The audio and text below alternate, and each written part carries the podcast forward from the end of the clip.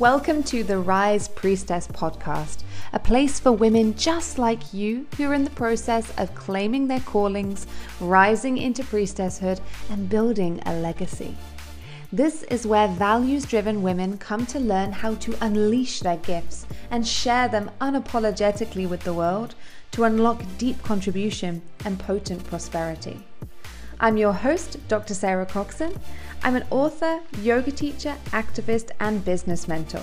I bridge together feminine-inspired leadership and divine masculine action that quantum leaps you into an expansive experience of life and business. I believe that business is a vehicle for not only living a more purposeful and free life, but for also contributing to social and ecological healing. I live in a coastal town in Portugal and have been channeling my inner priestesshood into various heart-centered businesses since two thousand sixteen. Back then, I left my life as an archaeologist to play my part in the reawakening of the feminine. Although I now run a successful mission-driven business, it's been quite the journey. I've had to move past imposter syndrome, own my gifts, make friends with money, step into feminine leadership, dismantle toxic conditioning, and learn ethical marketing practices. I'm here to help you on your journey to living life and doing business on your terms. From guest interviews to solo heart riffs to laser coaching sessions, this podcast is here to inspire you to reclaim the feminine, live your dharma, and get paid for being you. So sit back, take a deep breath, sister, and let's dive into today's episode. Welcome back, Priestess. Let's just get straight to it. In this episode, we are diving into the imposter phenomenon, what it is, how it limits us, and what you specifically can do to disrupt it so that you can become all that you're supposed to be in the world. And my intention with this episode is really to help you disrupt your own sense of being a fraud, your own sense of being an imposter, not good enough, self-doubt, so that you can share more of your magic with the world. I live with the belief that the more of us share our magic with the world unapologetically, the more that we can really help this world heal. But before we dive in, I wanted to let you know that this episode is sponsored by Awaken to Freedom. You may have already heard about Awaken to Freedom. It's my six-month curriculum and holistic mentoring experience that helps you master what it takes to create full-time income as a coach, guide, healer, or facilitator by mastering the art of creating, delivering, and booking out a premium offer in an ethical, simple, and effective way. So we are currently enrolling for our next intake of priestesses, and I'm so excited because the women who are joining are just, well, incredible. Um, and I would love to extend you an invitation to join us. So if this sounds like kind of what you want to be getting involved in, then you can go to www.drsarahcoxon.com forward slash awaken to freedom. Or you can click the sh- link, the shink, the link in the show notes to find out more, and you can find out more and you can apply. So let's get back to our episode on how to stop feeling like such a fraud. What I'll be sharing with you is going to be particularly relevant if you're a coach, a guide, healer, teacher, or facilitator, but truly this is for anybody in the world who doubts themselves to the point at which they hold themselves back from doing what they're supposed to be doing in the world, from living their magic, living their dharma. So yeah, my my intention is to my intention is to really help you alleviate some suffering, because feeling like a fraud makes us suffer. And I, I want to be really honest with you. I've always felt like a fraud. I want to share some stories with you actually, just to kind of illustrate how this has been showing up in my life. So back in two thousand fifteen, I had just been awarded my PhD, and I remember f- really expecting that I would feel really elated, that I would feel really great, and I didn't. In fact, not only was it a complete anti-climax, but I had this horrible sinking feeling in my stomach. Basically, I believed that I was a fraud. I had convinced myself that that the examiners had passed me just to be kind. And whenever anyone congratulated me about getting my doctorate, this knot in my stomach would tighten and I would really quickly change the subject. Because despite eight years of study, I felt somehow that I had fooled everyone, and it was incredibly, incredibly painful. I felt worthless and I felt small, and I'm pretty sure that a lot of the decisions that I made around about that time to do with my career, to do with my relationships, were because of these feelings of just really not feeling good enough. And then some eighteen months later, I had left academia behind. I had been in a corporate-y job for just over a year and I decided to leave that behind. Um, I arrived in the Philippines to teach yoga full time. And I remember sitting there, we had this amazing yoga deck surrounded by, you know, coconut trees and things like that, of course, paradise. So I remember sitting there on this yoga deck in front of my students in half lotus, and the excitement of teaching yoga in paradise was replaced by this real familiar feeling of dread, this real familiar feeling of, oh my gosh, I'm going to be found out. Because despite having done all my trainings, and I did have some experience, I was really convinced that I wasn't good enough. And especially the first few weeks, months even, of being on that island, um, I really compared myself to a lot of the other teachers on the island. And there was this time a few weeks in where Kayla, who is now one of my best friends, we did um, an episode together many, many moons ago. I think it was probably the first season of the podcast, so you can check that out. Um, she's now one of my best friends. She moved to the island, uh, complete with her social media, large social media following and stunning yoga videos. And she's just this amazing bendy pretzel. And I compared myself so much to her. I just wanted to run and hide and never teach a yoga class again. I felt like such a fraud. And despite the fact that I had so much good feedback from my classes and people kept coming back again and again, it's I still felt like, I don't know what I'm doing here. Like I, I'm not good enough. They're going to find me out. And now that someone else has come to teach, they're going to find that I'm really a fraud. That was what I thought. So I didn't know it at the time, but this is the imposter phenomenon. This is the belief that we don't know enough, we aren't good enough, and that we will at some point get found out. It's the reason why we keep our best ideas to ourselves, or if we do experience success, we can't fully enjoy it. We think we don't deserve it. We think we're going to get found out. We think it's all going to go away. And the phenomenon was actually first identified in a nineteen seventy-eight study by Clance and Imes, I hope I'm saying that right, um, who were studying the traits of high-achieving women. And they used the phrase back then, imposter phenomenon, to describe a mindset where a person believes that they are unintelligent, unsuccessful, and incompetent, although this was not the view that others held of them. And so I share these stories with you to to highlight just how imposter syndrome can come up in so many different ways in our life. But I also want to be honest with you as well, and to let you know that I still feel like a fraud from time to time. Yeah, I still feel like a fraud. But thankfully, I have now got a much healthier relationship with this part of me. I've learned how to disrupt this pattern of feeling like a fraud and then all the subsequent behaviors that it um, catalyzes. I've learned how to s- disrupt it so that I can get on with the important work that I know that deep down, when I'm really in alignment with who I am, that I'm here to do. And I don't, I personally don't believe that we can live our Dharma without learning how to navigate the feeling of being a fraud. I just don't think it's possible. But our way past the imposter phenomenon is to acknowledge it for what it is and to actually use it as a springboard for our growth, which sounds a bit weird, but more on this later.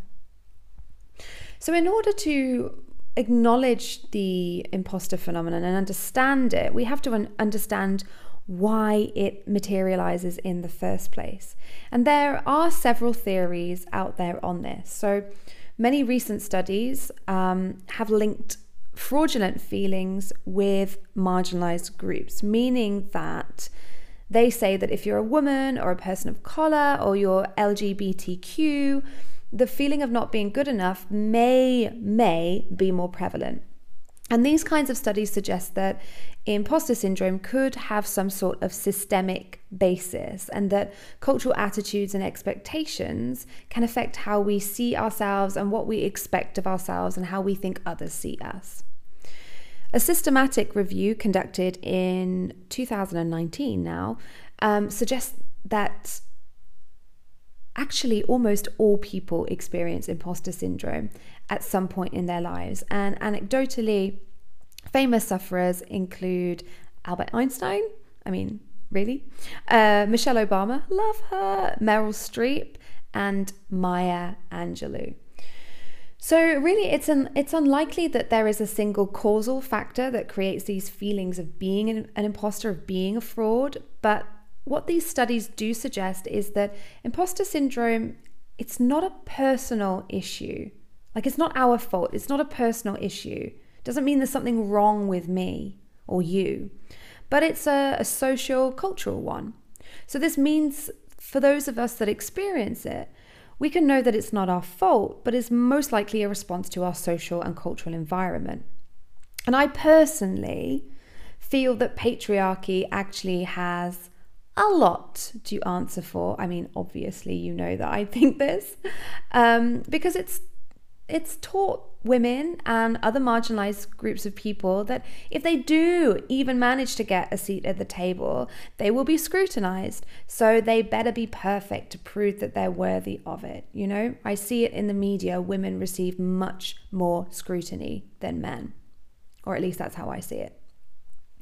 And of course, there's no such thing as perfection. So we, we feel that we set up for a fall. So my question for you is, what if the imposter syndrome you feel, this feeling of not being good enough, this feeling of like, I don't have what it takes, actually has nothing to do with your capabilities, but is simply a very unconscious and now conscious response to your conditioning? What if the self-doubt you feel, rather than being an indicator of your inadequacy, is actually a signpost? It's showing you where to lean in to go deeper in your process of liberation. It's showing you where conditioning and systemic things are holding you hostage, where it's stopping you from being who you really are in the world and from flowering and blossoming in the way that you are here to flower and blossom. So I believe that we create freedom when we commit, we continually commit to the process of questioning the stories that we tell ourselves. Where do these stories come from? And questioning our most basic assumptions that we have about ourselves and even the way the world works. And so whenever you have a thought in your mind that is trying to convince you that you aren't good enough, that you don't know enough, that other people are better than you, one of the most potent things you can do is to ask yourself, is this true? How do you know that this is true? And even more powerful still is to just assume that it's not true and look for the evidence that the opposite is true. Why are you good enough? Why do you know enough? Why are you as good as other people? So going back to my experience of when I was awarded my PhD, what I started to do is I started looking for the evidence that I did actually deserve to have this doctorate. And I began to find it. I started to see things differently. I understood that nobody knew my research like I did. Why? Because nobody else had done it. I started to understand that there's no way that a university, the university would have passed me just to be kind, because they had incredibly high standards and I was surrounded by exceptional colleagues and peers. So what did that tell me? That I was one of them. So basically, what I learned by actively questioning them is that we can actually reduce and handle and disrupt these fraudulent feelings. So I have yet to work with a client, no matter what stage of business they are at, that hasn't struggled with feeling like a fraud or not feeling good enough. And these clients are usually overwhelmed, or they're holding back, or they're procrastinating, or they're engaging in some kind of perfectionist behavior. These are all very common coping mechanisms that accompany the imposter phenomenon. And one thing that I help them realize is, and this is really such a key shift, is that none of us, unless we're a newborn baby, are ever truly new at anything. So regardless as of if you're starting a new business, I know many of you are or wanting to, pivoting in your existing business because you want to offer something that feels more exciting, expansive to you, or offering a new program. This is simply a new chapter of your journey. And what you're doing is you're bringing all of your transferable skills, experience, talents, knowledge, gifts into this chapter. So if you have ever been in a position of management or responsible for a team, doesn't matter whether you were paid or volunteering, you already have experience. If you've been reading every book on your subject for the past few years and you've been experimenting on integrating what you've been learning in your own life and you're telling all your friends about it and you're helping them, you already have an incredible amount of knowledge. If you are a mum, or you're a sister, or you're a daughter, and you are sought out to offer advice or hold space. People come to you when they're feeling shitty. That was me, like that still is me. You are born to hold space. This is innate within you. So when we can really own this, we recognize that we're not new at anything. We're just bringing in all these transferable skills into a new setting, a new chapter. Life is your PhD. I really believe that. And I would say that I learned way more through living my life than I ever did from studying at university. Although I also learned a lot there about how to critically engage with things, and I bring that into my programs and I bring that into the work that I do with my clients. When I became a coach, I wasn't a new coach. I was just owning these skills, placing them into a new setting, and then giving myself permission to get even more experience with utilizing these skills, honing these skills in this new setting. Does that make sense?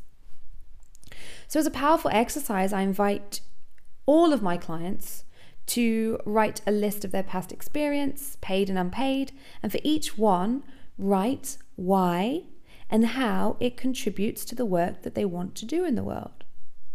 I invite you to do this also. And you will notice, like seriously, if you stop this episode and do that now, you will begin to disrupt these feelings of being a fraud. This is probably the most empowering thing you could do. If you stop this episode and you don't listen to any more and you do this, this episode will, its work, its work will have been done. Now, after all of this, you might be thinking, well, okay, that's fair enough, but you know, what is stopping someone, if they do this, what is stopping, what is stopping someone, or what is stopping me from getting myself into a situation where I'm out of my depth in terms of skill and experience?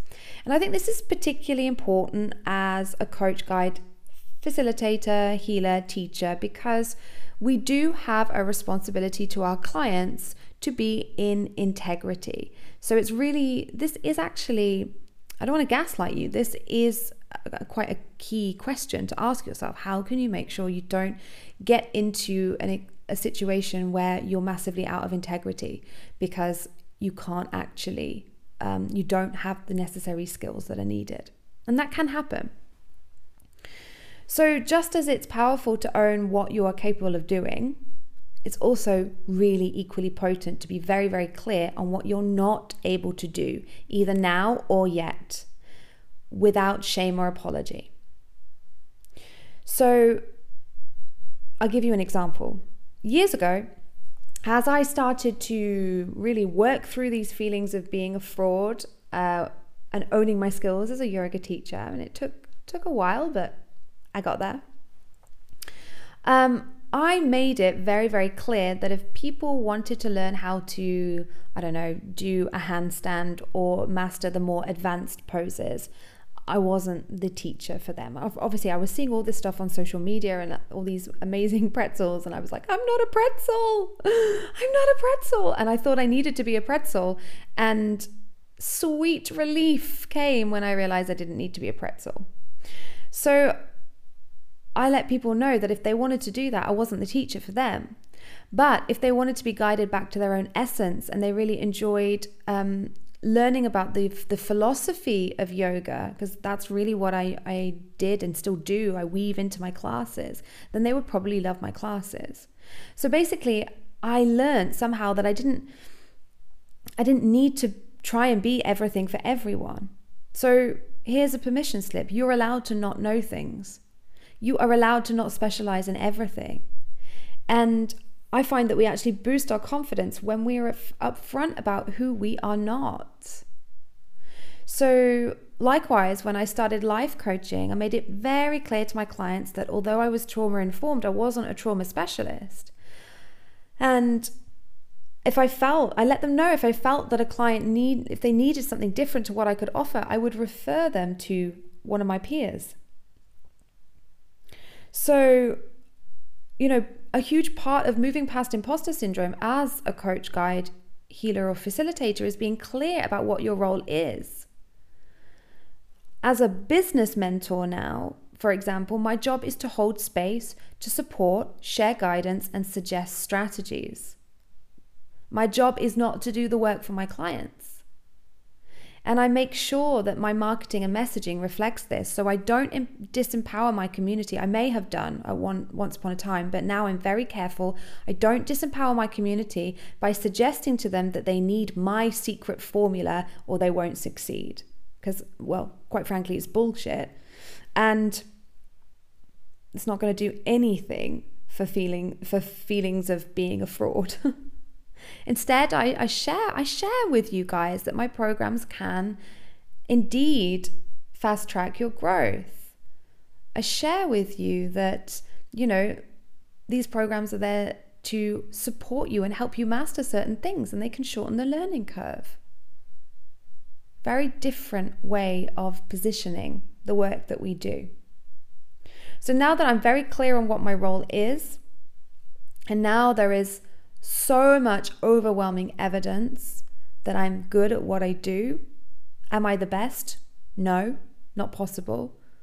Well, I mean, someone has to be the best, but then I guess there's a lot of nuance with that. Anyway, I digress. Like, how do you define the best? Anyway, don't need to be the best. But now I'm I'm really clear on what my role is. It's harder to listen to the self-doubt when it comes up. It's like, no, no, no, no, no. You've had this thought before, but you have all this evidence that you are good at what you do. So I would say as well that if you are a coach, healer, guide, or facilitator, you know, having a very clear and specific offer can do wonders for imposter syndrome, really. So when we're clear about who we are, the skills that we have, who we can help, how, what we can teach, and we get a little bit more narrow with that and specific in our offers, it really allows us to go deep with our clients. And it means, therefore, we don't have to be, um, or we don't feel like we have to be all things to everyone. So the imposter syndrome starts to lessen its grip. So sometimes feeling doubtful of our capacity may actually be quite a useful thing to occur. Sometimes it's good to feel doubtful because it might simply be showing us where we do actually lack gaps in our knowledge or experience. And it's it's really up to us to decide if we need to or even want to fill those gaps in the first place or not. So as an example, I don't have any experience in using paid ads as a way to grow a coaching business. It's not something I'm interested in for ethical reasons. It's not something that I, I, do, I, do, I literally just, I don't know any, I don't know anything about it. So it's therefore not something I feel that I need to include in my program Awaken to Freedom, which teaches priestesses how to create, deliver, and book out their offers using simple social media strategies. So if a prospective client wanted specifically to learn paid advertising, like, does this include paid advertising? If someone asked me that, I would be more than happy to say no, without apology. And a few years ago, maybe I would have thought, oh my gosh, if I don't include that, then that means that they're not going to sign up, or I'm not good enough, or whatever. And it's like, no, no, I don't, I don't teach on that. It's not something I'm an expert in. But what I would do is tell them that the program helps them master the foundations of business, such as the messaging, which is always the key thing that would probably actually help them Their ad, help their ads convert better if they did go down that route. I could also let them know that you don't need to do paid ads to make a really good full-time income. You don't even need a big audience. So you can you see how I own that now? But I don't feel like I have to bring everything in, particularly things that that I have no interest in. I'm not have no interest in. It's the same with teaching yoga. There will always be people that come to me saying, can you do a handstand workshop? And I'm like, no, because that's not what I do. I could have decided that actually, yeah, I want to I want to learn fancy things like that. That would be really, really fun. And I could have gone deeper in my training. I still would have been good as a yoga teacher without that. But sometimes the, the understanding that actually I don't have this knowledge, but I want to go deeper into it. I want to learn. I want to get more experience in this. That can also be a good thing. So your self-doubt can sometimes just be simply a signpost of where there's a little bit more depth to be had if you want it, but you don't have to have it in order to be worthy of clients or success. So to recap, just so that we're all on the same page, and I'm hoping that you've got a lot of shifts, and I'm hoping that after this episode and through integrating the the suggestions that I suggested, the practices that I suggested, you're going to be on fire. So to recap, the imposter phenomenon is something that most people experience, and it is likely to be an internalized response to social and cultural conditioning and expectations. To disrupt it, question, question the limiting stories you've been telling yourself and look for evidence that the opposite is true. Another way to lessen fraudulent feelings is to own all your skills, knowledge, and experience that you have so far, and identify these transferable skills and how they can help you in your new ventures. And finally, you can boost your confidence by being really clear about what you're not capable of doing yet or ever, without shame or apology. So I hope that's helped you, my darling. And as always, I I love to be in contact with you as a community. So please feel free to send me a message. Instagram is the best place to send me a message and let me know if this resonated with you. If you think other people should be listening to this too, please pop it on your Instagram stories, tag me so that I can thank you. Um, it really, really helps me to get the word out. This is a great way that you can support me as a small business owner. So thank you.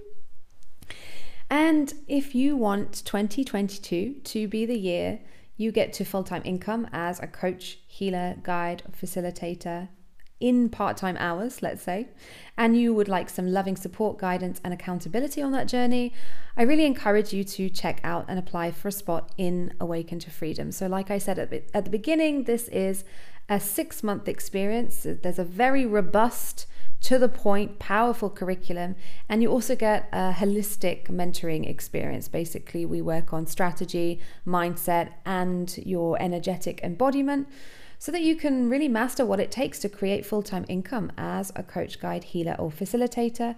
We focus on mastering the art of creating, delivering, and booking out a premium offer. We focus on doing this in an ethical, simple, effective, and sustainable way. And like I said, we are currently enrolling for our next intake of priestesses. So you can check out what it's all about and apply by going to www.drsarahcoxon.com forward slash awaken to freedom, or you can click the show, uh, the show notes. You can do that. And um, I look forward to reading your applications. Thank you so much for tuning into the Rise Priestess podcast. If this episode spoke to you, you can contribute greatly by sharing it to your Instagram stories. Make sure that you also tag me at Doctor Sarah Coxon so that I can personally reach out and thank you. And if you're not already a member of my Instagram community, you can pop over there now and join us. I keep it very real over there, sharing behind the scenes of my life and business to inspire you to live life and do business your own way. You can also apply to be a guest on the show by emailing sarah at Doctor Sarah Coxon with the subject podcast guest. You can also head over to my website, the link is in the show notes, to find out more about how I can help you step into your unique priestesshood to unlock deep contribution and potent prosperity. See you next time.